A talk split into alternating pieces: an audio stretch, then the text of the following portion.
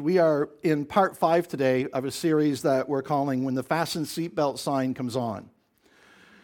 And we've said that we expect the seatbelt sign to come on in a passenger jet when we're taking off. It's not a big deal to us. Uh, we don't mind when the light comes on when we're getting ready to land. We expect that. It means we're almost to our destination or we're almost to our connection or whatever. It's the mid flight turbulence that gives us trouble. How many of you uh, enjoy flying, like commercial flight? Okay, how many of you tolerate commercial flight? How many of you, okay, you tolerate it, okay? How many of you look forward to the mid flight turbulence because that's the only exciting thing that happens? Okay, good. So that's what I thought. It's the mid flight turbulence that gives us uh, pause, gives us trouble. So, been talking about in this series is that the fasten seatbelt sign in our lives just has a way of coming on over and over again, has a way of popping up in, uh, in our lives, and the turbulence can come from so many different places. So, we've been talking about uh, what to do in the midst of uncertainty. It's difficult to be certain about God in times of uncertainty. It's difficult to know where you stand with God in times of uncertainty. When things are good, it's easy to follow God because we're just like, oh, look at that thing right there. Isn't God good? I mean, look at that thing. Isn't God good? I'm so happy. Isn't God good? And everybody's healthy. Isn't God good? I've got a great job. Isn't God good? Do you see how God worked that deal out for me? God arranged it for me to meet him. Or do you see how he arranged it for her to get my number? Isn't God good? Look, there's God. There's God. There's God. There's God. God's everywhere. Isn't he good? God's good all the time. But then things go bad. And we're like, where's God? Like, where's he now? God? Where are you? And it's hard to follow in uncertain times because God can be so quiet. And when he's quiet, he seems inactive. And he doesn't seem to answer prayer, and he seems so distant. and yet, if you're here today and you're uh, a Christian, or maybe you're not a Christian, but you're trying to figure out what exactly you believe about God, you're trying to get some things together. Right now, maybe you're facing some uncertain times and you're thinking, yeah, it's really difficult to follow God in uncertain times. I can identify with that. So you pray and you pray and you pray, and at the end of your prayers, and you're like, you're like, so what do you think, God? Can we make this happen? You know, what are you going to do about that? Should I give you till like, I don't know, Thursday? Or tell you what, next week. I'll give you till next week, God. So, God, talk to me. Like, show me. Like, let me know that you heard me and you're going to work on this for me. That'd be great. But you pray and you pray and you pray and nothing happens and things continue to get more and more uncertain. How do you follow God in the middle of that? Like maybe there's an uncertainty with your future. Maybe it's a job thing, maybe it's a career thing, a school thing, that something's not working out. Maybe you're 30 something and you don't want to spend the rest of your life doing the job you're doing, or you don't want to spend the rest of your life with the kinds of relationships that you have you know, like if it's going to be like this the rest of my life, I'm not interested. Something's got to happen. I look into the future and I don't know what's going to happen. And I keep praying that he'll change or she'll change, or I'll get that interview, or that I'll keep this job, or my financial situation will turn around. Like I don't see anything happening, and I want to believe God's with me. But it's a lot easier to follow God and to believe God and to uh, be faithful to God when things are good, like when good things are happening, because we can look around like, there's God, there's God, there's God, there's God. Then you pick up the Bible, and it's not very helpful sometimes because it seems like every time the people in the Bible got into uncertain times, things like, I don't know, angels appeared out of nowhere, right? Voices, clouds leading them. You know, the earth opens up and swallows the difficult people in their life, or they just fall over dead. And the armies always won, you know? And you read this stuff and you're like, that's not helpful to me because that kind of stuff doesn't happen in my life. Plus, in the Bible, it's like there's a problem on Monday, like a tragedy on Monday, and by Friday afternoon, God had cleared it all out, like it's an episode of, I don't know, Full House or something, and everything all just is nice and neatly packaged. And in your life and in my life, there, there's just this uncertainty, like relationally and financially, and career and professionally and educationally and nationally, and all this kind of stuff is just kind of out there. How do you follow God in times of uncertainty? How can you be certain about God when the things around you are uncertain. We've said that fortunately in the Bible, um, so much of it was written in uncertain times and around uncertain circumstances. Most of the stories that we love and the characters that we love, uh, it's not because we love them not because uh, they were they were normal days, right? But because there were uncertain times and God showed up. And as we've looked in the pages of Scripture so far in this series, we've looked at some different stories and different teaching, and we've discovered there are some things we, we need to do in the face of uncertainty. So, just by way of review, first we said we need to pray. We said that where, whenever and wherever there's uncertainty, there's always fear, and in that fear resides a desire, a longing. And somewhere packed in that fear is a longing. And here's what we know that if we can ever get to that and identify that, then if we can ever hand that off to our Heavenly Father, we will hear Him say, I can handle that. Like, I can take care of that. And in looking at a passage from Philippians 4, we concluded that what God has to offer in our turbulence in our uncertainty is a peace that precedes anything being peaceful. The second word was the word remember. During times of uncertainty, we need to remember God's faithfulness in the past because his faithfulness in the past brings a ray of hope into our future. And we said that in our times of uncertainty, often when we're trying to figure things out on our own, trying to come up with our own explanations for what's going on, like our own solutions. And for a lot of us, that involves like running away from God, even for just a little while while we sort things out. That God has this uncanny way of coming along and asking, What are you doing here? Like, in light of everything I've done for you, in light of my faithfulness in their past, what are you doing here? Then, third, we said that we need to seek. We looked at a familiar passage in Matthew 6 where Jesus looks at a crowd of people and he says, don't worry. We said that there is a grace that is available to us when we make this exchange that Jesus challenges us to make in this passage in Matthew 6. And we talked about what it means to seek God's kingdom, to seek it first, to prioritize our lives around the values of his kingdom. And we pose this question that we can ask of ourselves, that we can ask the Holy Spirit to illuminate for us that in the middle of what's going on around me, in the middle of my turbulence, in the middle of the uncertainty around me, is there a way through my words, through my actions, to further your kingdom? Then last time we said that to thrive in the midst of uncertainty, it's critical that we be connected. And we looked at a passage in Ecclesiastes 4 where Solomon said, Two are better than one. If either of them falls down, one can help the other up but pity anyone who falls and has no one to help them up. And we said that when we feel overwhelmed, we respond to overwhelming circumstances of life better if there's someone there to walk with us through those circumstances. We talked about the quality of deep connection, we call it community, that actually makes it preventive. That deep, significant community is preventive. That when you're deeply connected with other followers of Jesus, there are some things you will never have to face. There are some things you may never have to recover from. So we said that we need to understand and accept that. Number one, we need some structure around our connection. We don't typically engage in the practices that lead to community on our own. We just don't. We get distracted and we get involved in all kinds of other things. We don't tend to do this organically. So we need a little structure. And then number two, we said that community takes time and intentionality. And I hope, I hope that led to some conversations in your household in the last week about the role of community in your lives, in your marriage, in your family, in your kids' lives. So, if we're going to thrive in the face of, of, of uncertainty and the turbulence that life throws at us, uh, we've got to pray, we've got to remember, we've got to seek, we've got to be connected. And today, as we continue this series, I want to talk about a fifth word, and it's follow. So, in uncertain times, not only do we pray, not only do we remember, not only do we seek, not only do we need to be connected, but we need to learn to place our confidence in God and follow Him. So, this is so very simple, um, but very difficult all right? Because it's so much easier to follow God and to be faithful to God when times are good, when things seem certain. Like, so how do you follow God and how do you obey God? How do you live out kingdom values in uncertain times? I'll tell you why this is so important. I love the story that we're going to look at today, and I'll be honest with you, I've probably taught from this story more than any other story in the Bible. The reason, I think the reason I love this Old Testament story is that there are no miracles.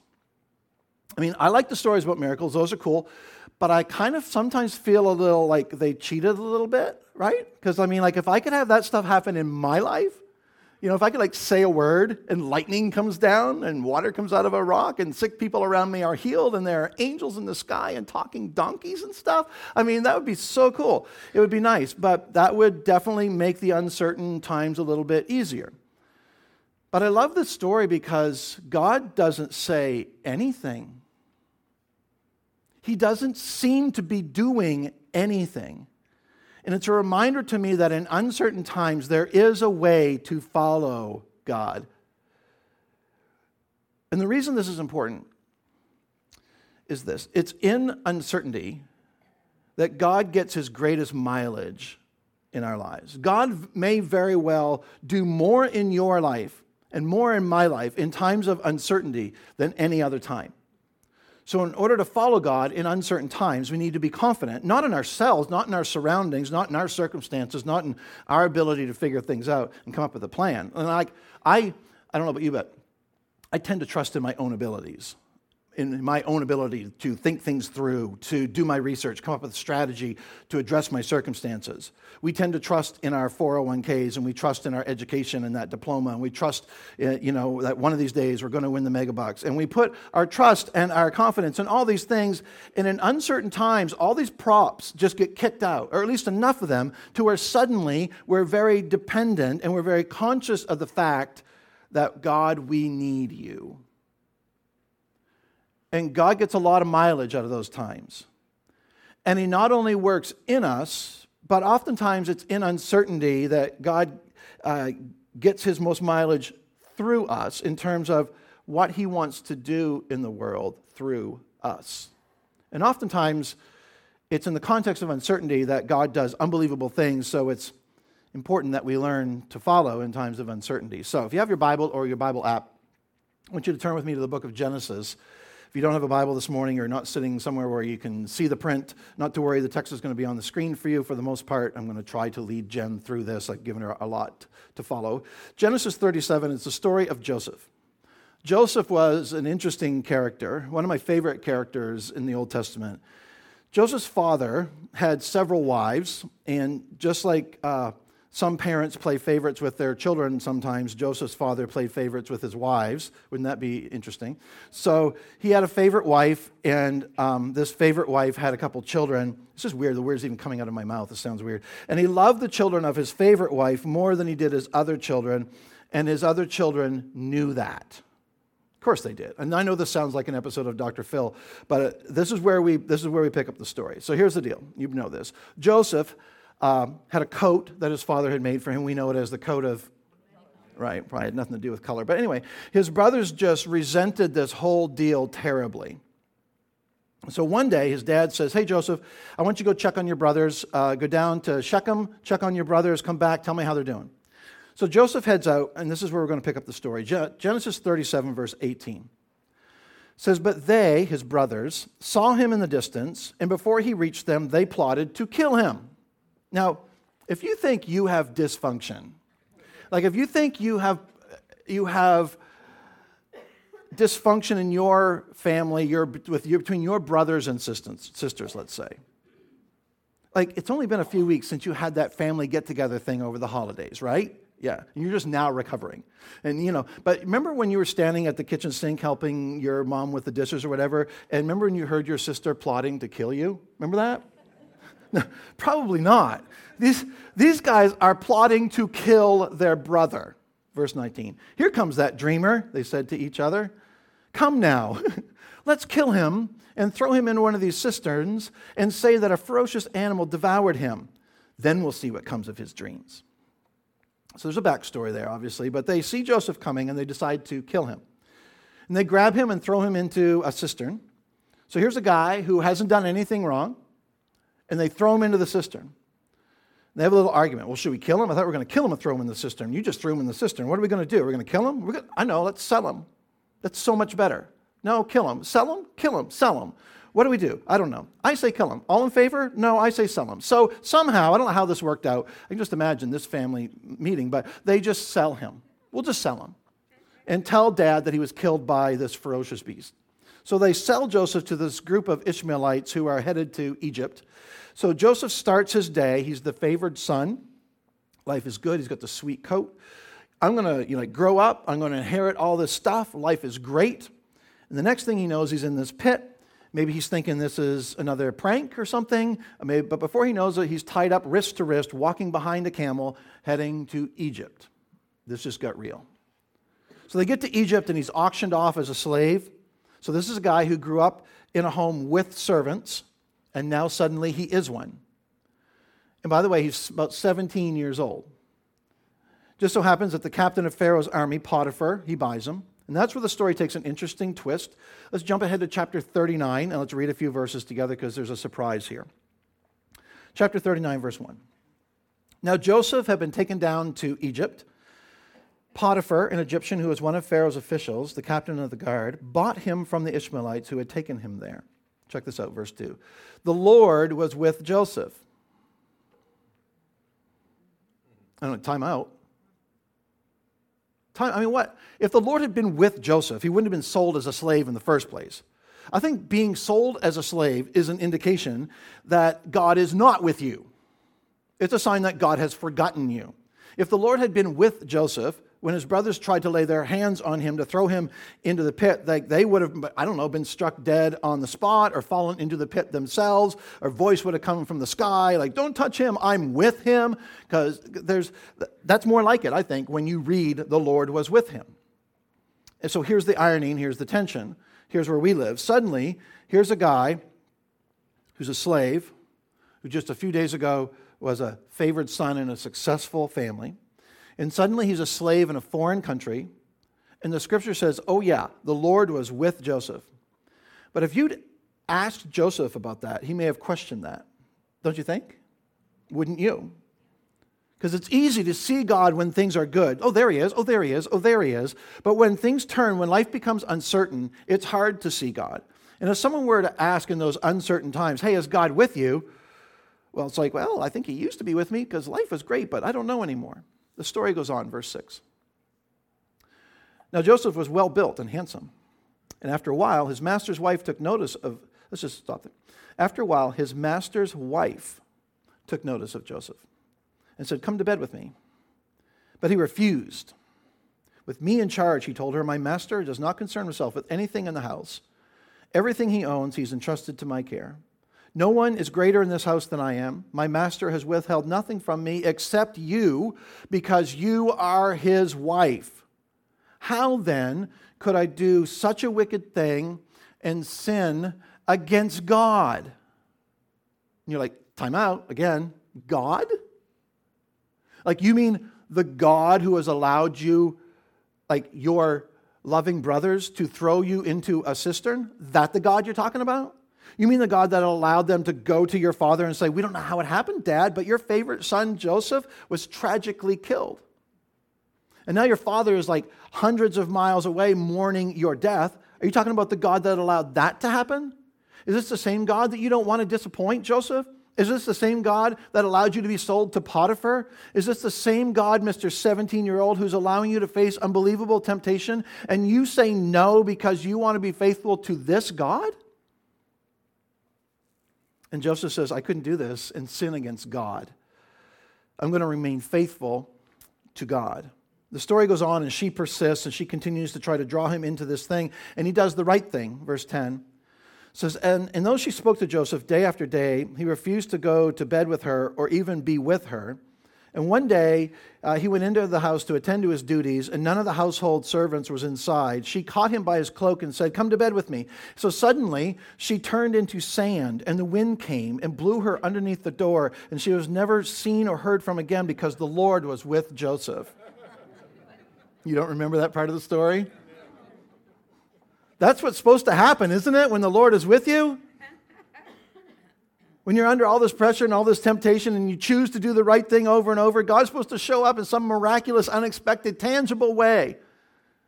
Doesn't he kind of owe you that, you know, for all you've done for him? Do you remember how Joseph is rewarded? Verse 12. Uh, Come to bed with me.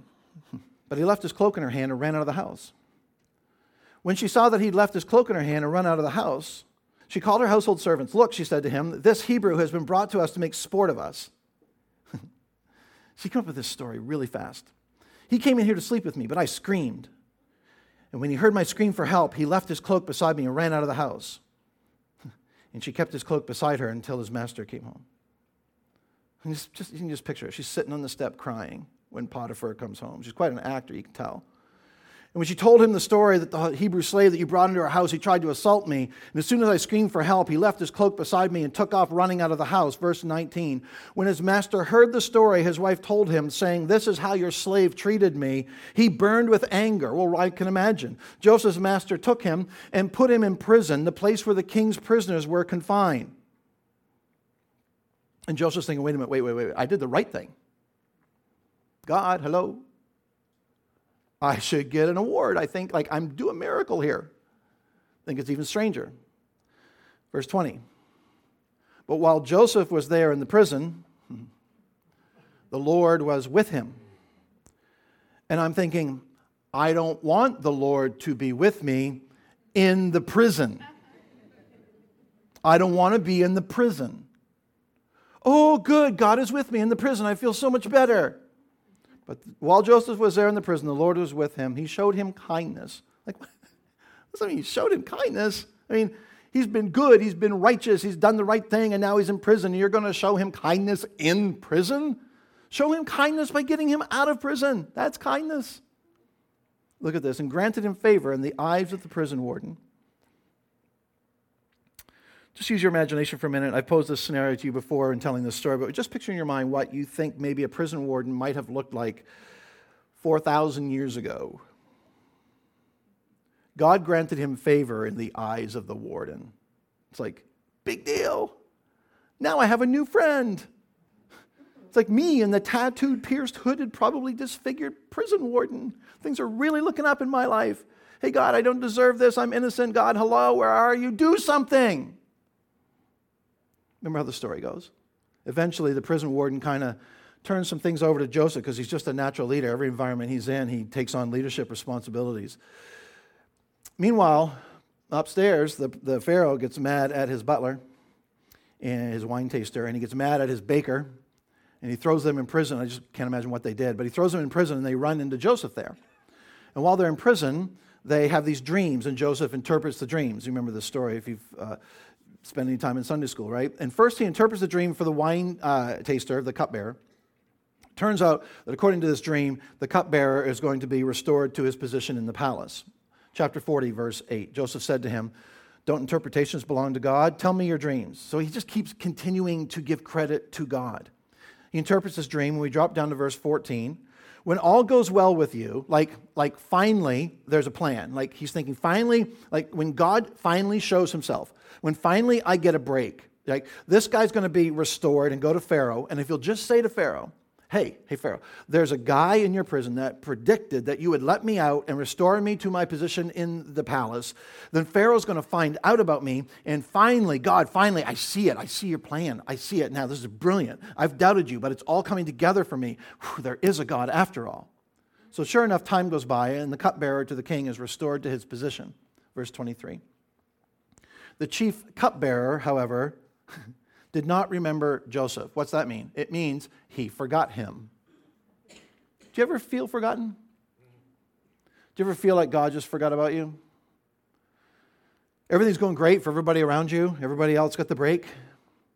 You finally see a crack in the door and you're like, God, if you'll just get me that one interview, if she'll just give me one chance, if he'll just go to the counselor one time, God, I can see how the whole thing can come together. I've got a plan, and, I, and I, I think if you get in on my plan, I think this is going to work out. But then it doesn't work out, and you feel forgotten. The Bible says two more years passed. At this point, he's about 30 years old.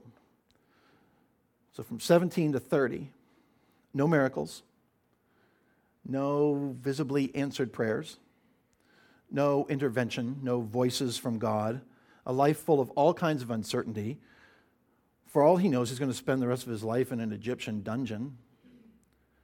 And the whole time, even though God was so silent, he was not still. Even though he seemed, there seemed to be no activity, God was not inactive. Because God was working behind the scenes to accomplish something so unbelievable that in Joseph's lifetime, I don't think he ever really understood the unbelievable significance of these years. He never understood the significance of God's silence, but God was not still even though he was silent. God was not inactive, even though it appeared that he was doing nothing. And the whole time, God was at work behind the scenes. God was, in fact, with Joseph. before I finish the story, I kind of I just want to I, I, gotta I gotta tell you this because I don't want to wait till the end. If you're here today and you're a follower of Jesus, here's what God says to you. He says, I am with you. Jesus put it this way I am with you always. He's echoing the promise of God to the Israelites in Deuteronomy and Joshua, where God said, I will never leave you and I'll never forsake you. And the reason Jesus repeated this promise and extended it to us is that he knew there would be times where we would look around us and draw the conclusion that I've been left alone, I've been forsaken. He knew there would be times when there would be no evidence of his presence. He knew there would be times there'd be no visible evidence of God's concern. He knew there would be times when we would look around and we would look and look and look and say, God, where are you? Because if there weren't going to be those times, there would be no need for Jesus to remind us, I am with you always. But there will be times when you feel forgotten. There will be times when you feel forsaken. But Jesus says, Don't despair because I am with you. So finally, a couple years go by in Joseph's story, chapter 41 says, When two full years had passed, Pharaoh had a dream. He had this dream that no one could interpret, and apparently this was a common thing, the interpretation of dreams. And finally, his cupbearer goes, oh, Pharaoh, you are not going to believe this. I hate to even bring this up because I know how you respond to things when we have a little tiff. But how did you remember that thing we had a couple years ago? I hate to bring it up because, like, anyway, we got through that. We're all good now, Pharaoh. Remember? But while I was in this in your dungeon, which was lovely, by the way, there was a fellow in there, and he interpreted one of my dreams, and everything he predicted came true. And Pharaoh's like, "Get him! So they shaved him and cleaned him up and got some fresh clothes on him. And he said goodbye to his good friend, the prison warden. And they brought him to Pharaoh. And he's standing in front of Pharaoh. And Pharaoh says, Would you interpret this dream for me? Verse 16. Joseph says, I cannot do it. It's like, You're blowing it, Joseph. I cannot do it, Joseph said to Pharaoh. But God will give Pharaoh the answer he desires. And you're like, Okay, okay, okay, wait. Same God? Same God. Same God who let your brother, same God. Same God who let you be sold, and yet, yeah, same God. Same God who let that whole deal with Potiphar's what? Yep, same God.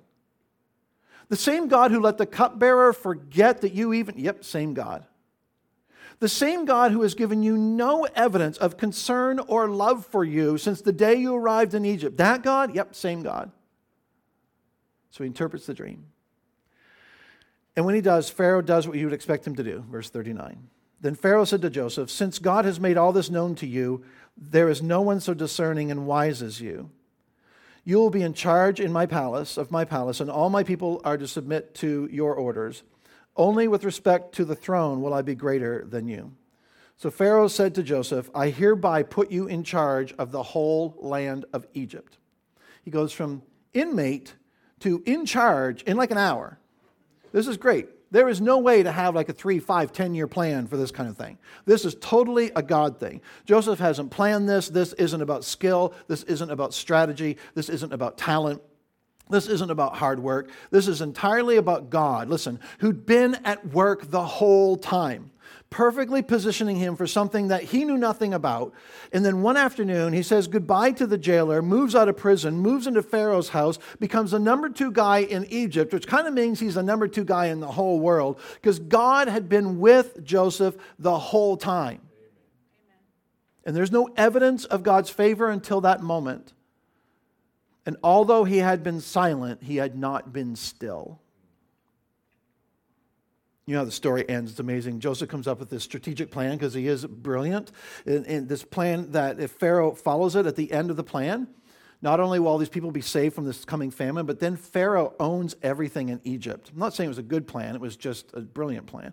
So Pharaoh says, yeah, I like this plan, implement it. And he implements it. And at the end, everybody gives everything they have to Pharaoh. And he isn't just the king, now he like owns like everything. And this famine that Joseph predicted, that he saw in the dream, is all over the world. And so Joseph's family is about to starve to death. So Jacob, Joseph's father, sends his brothers to Egypt to buy food. And guess who they have to buy it from? I love these twists and turns. Can you imagine that moment when he recognizes them and reveals his identity to them? I mean, not everybody had to come up and show up in front of Joseph, but word got back. Like, ah, bring them to me. I'm going to I'm going to work this transaction with them directly. So, chapter 45, verse 4. You got to read the whole story, really. We're skimming through it. You got to read the whole story. There's so many twists and turns. Verse 4 of chapter 45 says, Do not, he's talking to his brothers, do not be distressed. Easy for you to say. Do not be angry with yourselves for selling me here, because it was to save lives that God sent me ahead of you. You thought you did it. I thought you did it. Now we know God did it. Verse 7 God sent me ahead of you to preserve for you a remnant on earth and to save your lives by a great deliverance. So that it was not you who sent me here, but God.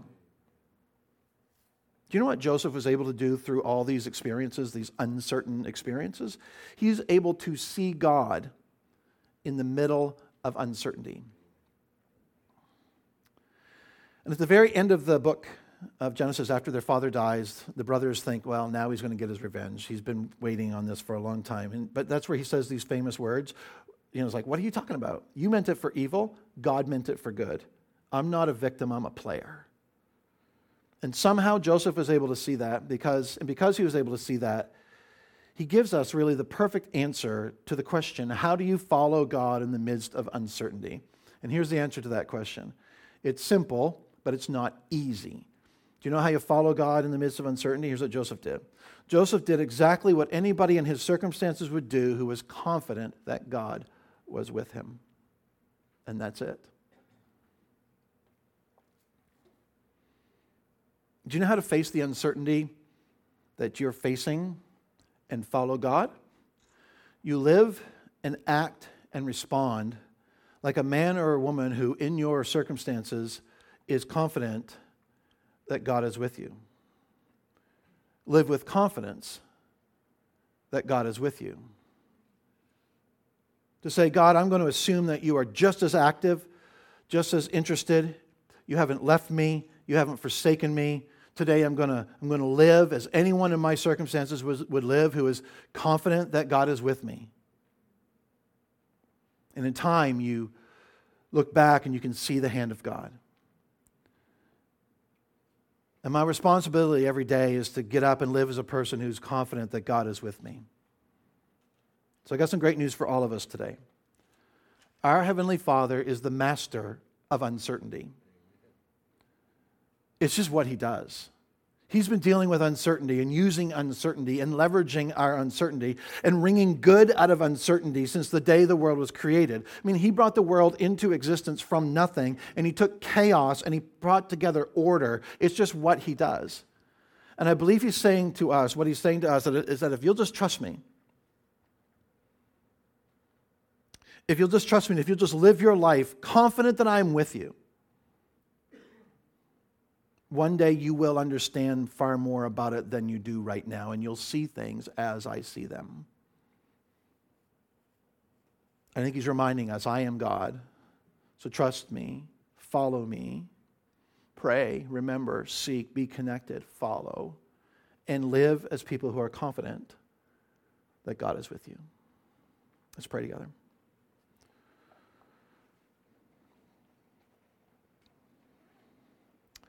Heavenly Father, this morning we are, uh, again, just grateful for stories like this.